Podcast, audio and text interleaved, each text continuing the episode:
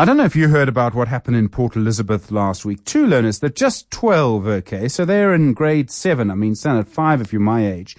They were tested for HIV at school, and then somehow they were told of their status in front of their entire class. And I don't know about you, but I thought your HIV status was your secret. It's up to you to tell people or not. And I think it's got to be that way, even though I think there's strong evidence to suggest that the stigma is beginning to go away. I don't even know if there is a stigma about being HIV positive anymore. And I remember the first HIV positive, but positive in a good way t-shirt I saw was 2006, 2007. I think a lot has changed since then. But let's just get a bit more about this. And Dr. Stefanie Rohrs is the senior researcher at the Children's Institute at the University of Cape Town. Dr. Rohrs, good afternoon to you. Thank you for your time. Good afternoon, and good afternoon to your listeners. Obviously, this breaks the law. You can't reveal the status, the HIV status of someone against their will. Yeah, obviously that's totally uh, a breach of privacy and confidentiality. And in this case, where children are affected, that's even more concerning. The Children's Act makes very clear provisions on the confidentiality of the test result for children who are tested for HIV. So this would constitute an offense uh, under the Children's Act if the if the test result has in fact been disclosed without the consent of the children. The children are just 12. How old do you have to be to give permission for yourself to be tested for HIV? I mean, normally you, obviously have full legal rights at 18, but there's certain things. I think you can have an abortion before then without telling your parents. Uh, what age can you give your own permission to be tested yourself for HIV? Yeah, that's a good question because this was um, reformed through the Children's Act a um, number of years ago, and many for many procedures, medical procedures, including the HIV test, the age of consent for children is now 12 years. So a child who's 12 years or older can consent without the parents consenting to have an HIV test.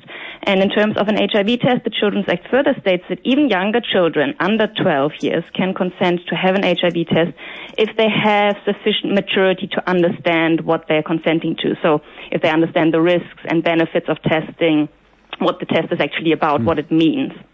It would be very easy to say to a 10 year old child, take this test and if you do, I'll give you, I don't know, the sweet or something. I mean, I mean, surely, I mean, I would think 12, I didn't know it was 12, but even that I'm quite surprised to hear that it's 12. Yeah, I think the Children's Act is trying to, um, to go with the international trend of recognizing children's evolving capacities and child autonomy to make these decisions. I think another intention was to ensure that children can get tested for HIV even when parents don't want them to test.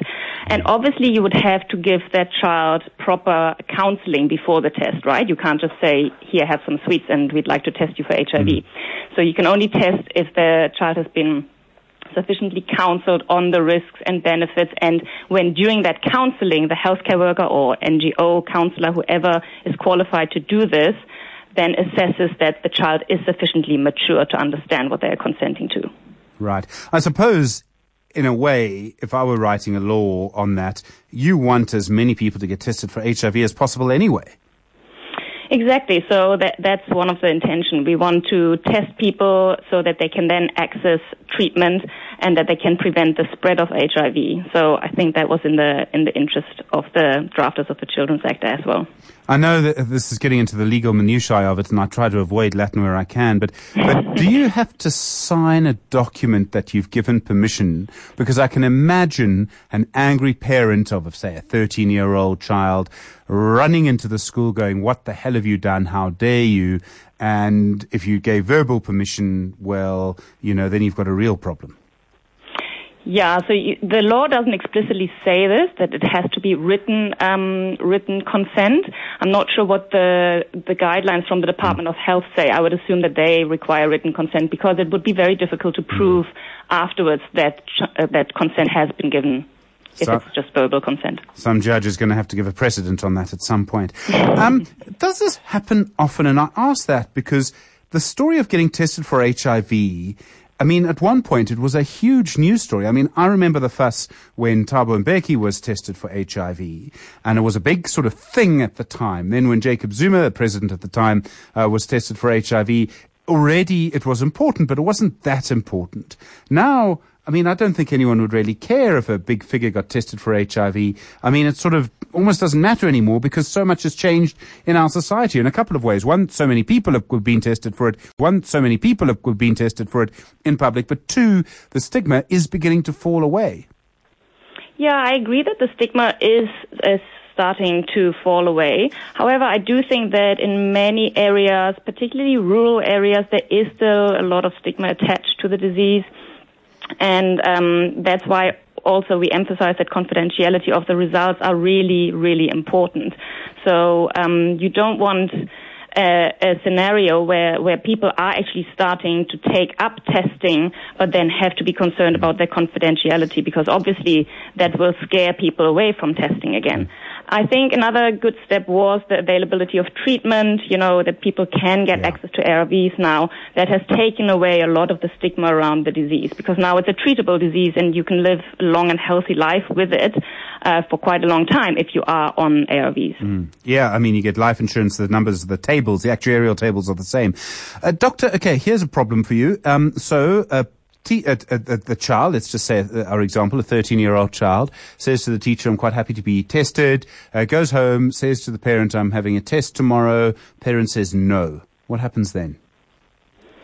Well, if the child is a 13 year old and understands what the test is about, and the parents then refuse to give consent to the test, it doesn't matter for the test. What counts is that the child understands what he or she is consenting to and gives consent. And as we said earlier, it's best to get written consent or it should be written consent from the child. And that's exactly, I think, why the Children's Act doesn't want parents to give consent in these instances mm. where parents are maybe more concerned around the stigma or what what people in the community will think if the child tests positive for HIV. So in order to avoid that, that parents can block their children from having this test, the, the law just counts the, the child's consent if the child is old enough. And that you, you earlier drew the, the comparison with abortions. That's also one of the reasons why, why children who are old enough to give consent and understand uh, an abortion can give consent without their parents consenting to the abortion. Dr. Stefanie Rohrs, thanks so much. I really do appreciate it. Some things I didn't know there. So you can get an HIV test. You can get permission from the age of 12. And Dr. Rohrs is a senior researcher at the Children's Institute at the University of Cape Town.